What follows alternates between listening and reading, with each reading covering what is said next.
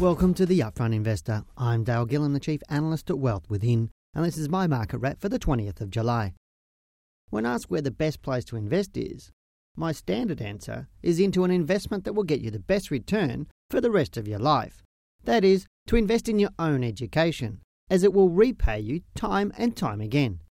In terms of employment prospects, rocking up for a job interview without the correct education is generally a futile exercise as most employers will prefer an educated person over one who is not.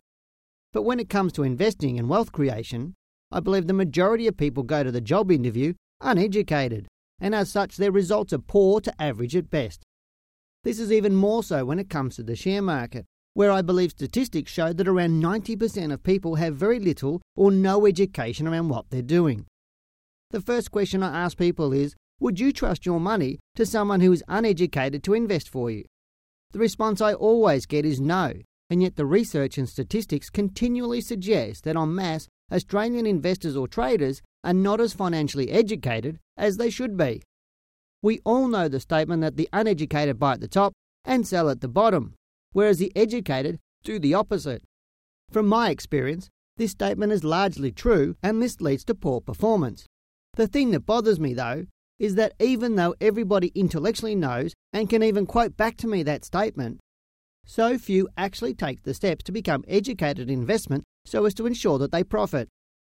So, what do we expect in the market? Well, what an interesting time it is on our market at present. Last week, the All Ordinaries Index moved in a 99 point range that saw it end near its low, whilst this week, the market has, at the time of this recording, travelled in a 107 point range and is near its high. The important thing about this week is that the market broke above the recent high 4,215 and is trading at its highest level since May. Now, this move up confirms what I suspected in my recent report last week, in that we may get a little rise prior to the eventual low coming in around September. Now, my target for the current rise is approximately 4,300 points.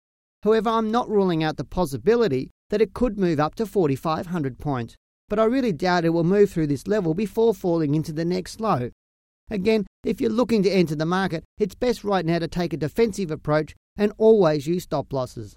I'm Dale Gillham, the Chief Analyst at Wealth Within, and that's my market wrap.